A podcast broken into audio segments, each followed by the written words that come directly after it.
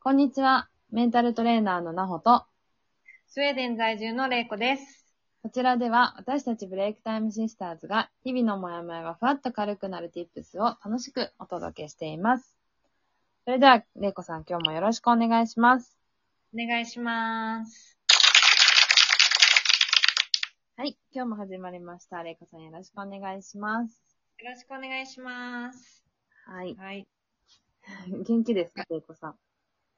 元気ですよ。元気になったって言ったらいいかな。うん。あの、大変だったみたいで。まあ、ちょっと、あの、スウェーデン的寒さと暗さが襲ってきましてっていう、その、うん、なんか、今の時期すごい、こう、落ち込む人も多いみたいねうんう、んスウェーデンって。うん。っていう話も聞いて、なんか多分私もそうなっちゃったんだけど。うん。まあなんかいろいろ波ありますもんね。あるよねうん。誰でもあると思うんだけど、なんかその、それが多分この気候の変動みたいなのとすごいリンクしちゃって、それがすごく、こう、こうドーンと落ちやすくななるっていうか。うん。でも、あの、素直に、あの、そういう時は助けを求めた方がいいってこともよくわかったんで。そうですね。うん。あの、一人でぐるぐる考えていてもどうしようもないんだなっていううん。ことも分かったから、あの、友人に相談したり、うん。なほちゃんに力をもらってうん。でも、あの、おかげさまで誕生日を迎えたので、そうですね。おめでとうございます。ありがとうございます。あの、ちょっとリフレッシュしてきました。よかったです。近場だけどね大事ですよ。ね、なんか、ちょっと違う景色を見るのも、のでも全然違うなと思って。うん。うん。なんか一泊、あの、郊外のスパに、まあ日本だったら温泉行くみたいな感覚なんだろうね、スパに行くっていうのは、うんうんうんその人の、あの、に行ったんだけど、うんなんか、すごいリフ、リラックスできたっていうか、リうんリラックスしてリフレッシュできたから、うん。また元気に、この冬を、楽しんでいきたいと思います。よかった。なんか東京も寒くなったって聞いたんだけど。そうですね。東京も、ほんと急激に寒くなってしまって、まあだから体調崩す人もすごい増えたんじゃないかなって。私のお客さんでも本当に子供たちがね、多いんで、あそうそう、子供たちが風邪ひいちゃってとか、まあ、うんそれこそ子供からね、親御さんに移っちゃって風邪ひきましたとかっていう方もちらほら見れる、ね、見受け、見受けられるんで、やっぱり、ああ、そういう季節かと思いながら、ね。うん。体調管理、ぜひ寒くなるんで、そう、気をつけてくださはい。気をつけましょう。うん私たちも。い。もうでももう何年も風邪ひいてなくて、あ、そそうなんですよ。なんか風邪ひきそうになったら、栄養ドリンクを飲んだら治るっていう。治るというか、まあ、なりかけだから多分、ね、免疫をちゃんとつけてあげれば治るってことなんだと思うんです。ね。だ早めに対処するはポイントだよねい。や、ほんとポイントだと思風邪だろうが、その悩みだろうが。う。うん。うん。そう。傷口はね、早いうちに治した方がいいから。そうそれそれ。そう。皆さん、あの、傷口は早いうちに治してっていう直、してください。ぜひ。ぜひ、早め早めに動いてみてください。はい。ということで、今日は、終わりますか？って。もうこれで終わりますかっていうことなんですけど、まあテーマも話してないというね。はい。じゃあ今日のテーマ。今日は、現実を受け止められなくて、見ないふりをしていませんか？というテーマでいきたいなと思います。これも、よくあるよね、現実逃う避。ん、現実逃避をしたくなるときはたくさんあるし、私もね、うんついこの間、宮古島に行って現実逃避をしてきたところ。ででも必要じゃん、現実逃避も。うん。ね。なんかその、私も一年ここに、もうすぐ一年になるんですけど、もうどんだけ現実逃避したかね、なんか。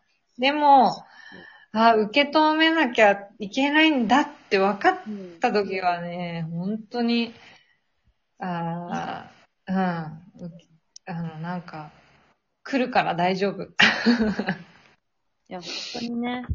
うん。で、現実を受け止めることだけが別に大事なわけじゃないんだけど、もし、あの、未来のことばっかし考えてたり、えー過去のことばっかし執着して考えてたりとかする人がいたら、一旦、ちゃんと現実に戻ってきて、今の自分の位置を確認してくださいよっていう話を今日はしたくって。うん。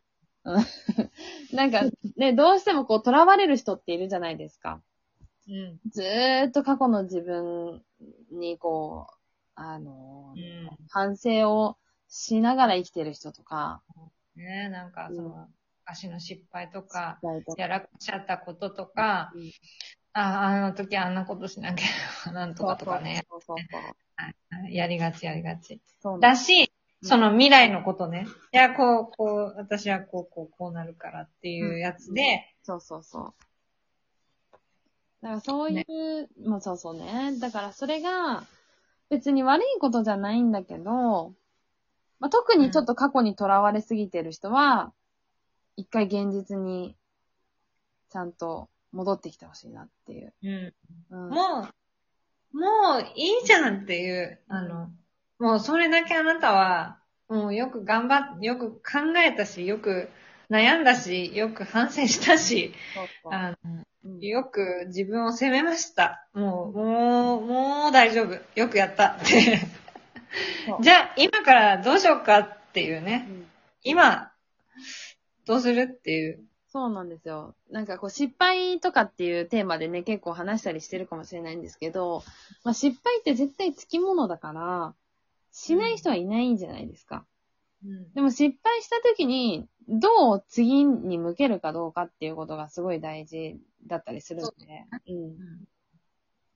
だからその失敗をするべくしてしたのかもしれないから、うん一旦それをちゃんと受け止めてあげるって、その、ね、別に失敗をしたからって言って人生終わるわけじゃなくて、うん。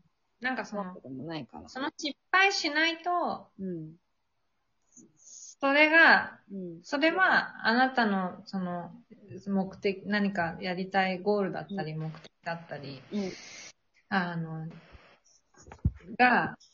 達達成っていうかなそ、そっちの方向に近づけないよっていうことをただ教えてくれただけだと思うんだよ。そうそうそう、そうだと思ただ教えてくれただけ。う。うん。だから、次は違う方法を試してみるっていうことがいいよって教えてくれたんだと思うね。うん。っていうふうに、あの、もしそこにすごいこう、ダメだダメだダメだってすごいこう、止まっちゃってるんだとしたら、うん。もしその失敗がなかったら、うん。あの、あなたはもっと大きな失敗をしてたかもしれないし、うんっていうね。そうそうそう。私は5万とある、そういうことは。うん。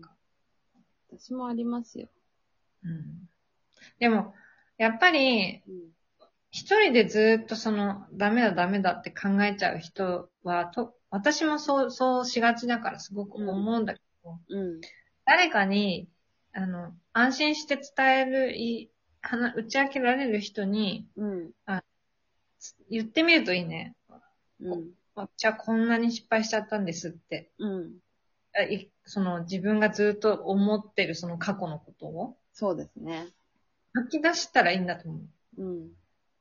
なんか無理する必要はないなって思ってて、なんか、すごく無理やり前を向こう、前を向こう、未来を見ようってする人って結構いたりするじゃないですか。まあちょっと知り合いでね、ちょっと。はいんですけど、なんかこう、現実も見ない、うん。過去も振り返らない、うん。前だけを向いていく。なんかこれだけ聞いたらすごくキラキラしてて、なんかこう、前向きで、ポジティブで、そう、いい人じゃんって思うんだけど、でもそれとも違う。ちょっと違うんですよね。うん。なんか、それだけを聞いたら確かにいい、なんかいい考えを持ってて、なんかいいなと思うんだけど、そうじゃなくって、あの、ただ、それって、あの、現実を受け止められてないだけ。あうんと失敗を受け入れてないだけうん。なんですよね。うん。ただ、無視をしてるってことなんですよ。受け入れた末に未来を見てたら別にそれはいいんですよ。うん。だけど、それを無視して、そのまんま前向きにこう言っても、何の解決にもなんなくて、また同じ失敗をしちゃうっていうことが起こっちゃうんですよね。実際に、その知り合いは、それを本当に毎回毎回同じ失敗をしちゃうっていうことを 学ばないなっていつも思うんだけど、あの、ぐるぐるループしてるってやつ、ね。そうそうそうそうそうそう。毎回、なんかこう、一年ぐらいのスパンでこう、ずーっと同じところをぐるぐるぐるぐるしてるっていう。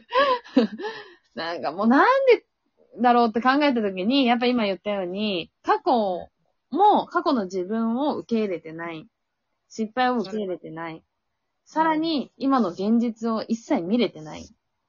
うん。自分の現実、今どこにいるのか。どういう立ち位置なのか。どうすれば、うんあの、未来うん。楽しくなるのかっていう、なんかこう、そういうプロセスみたいなものがうん、形上はできてるのかもしれないけど、気持ちの整理がちゃんとつけれてないのかなっていう人がいたので、ぜひ、あの、もしそういう人がいたら、まずは、過去を受け入れて、今を受け入れて、そこから先に進みましょうというお話でした。はい。はいありがとうございまありがとうした。ございました。このトークを聞いていいなと思った方は、いいねやネギスタンプをしていただけると嬉しいです。ブレイクタイムシスターズにお悩みを相談したい方は、ぜひ、ウェブサイトからお申し込みください。今日も聞いてくださり、ありがとうございました。ありがとうございました。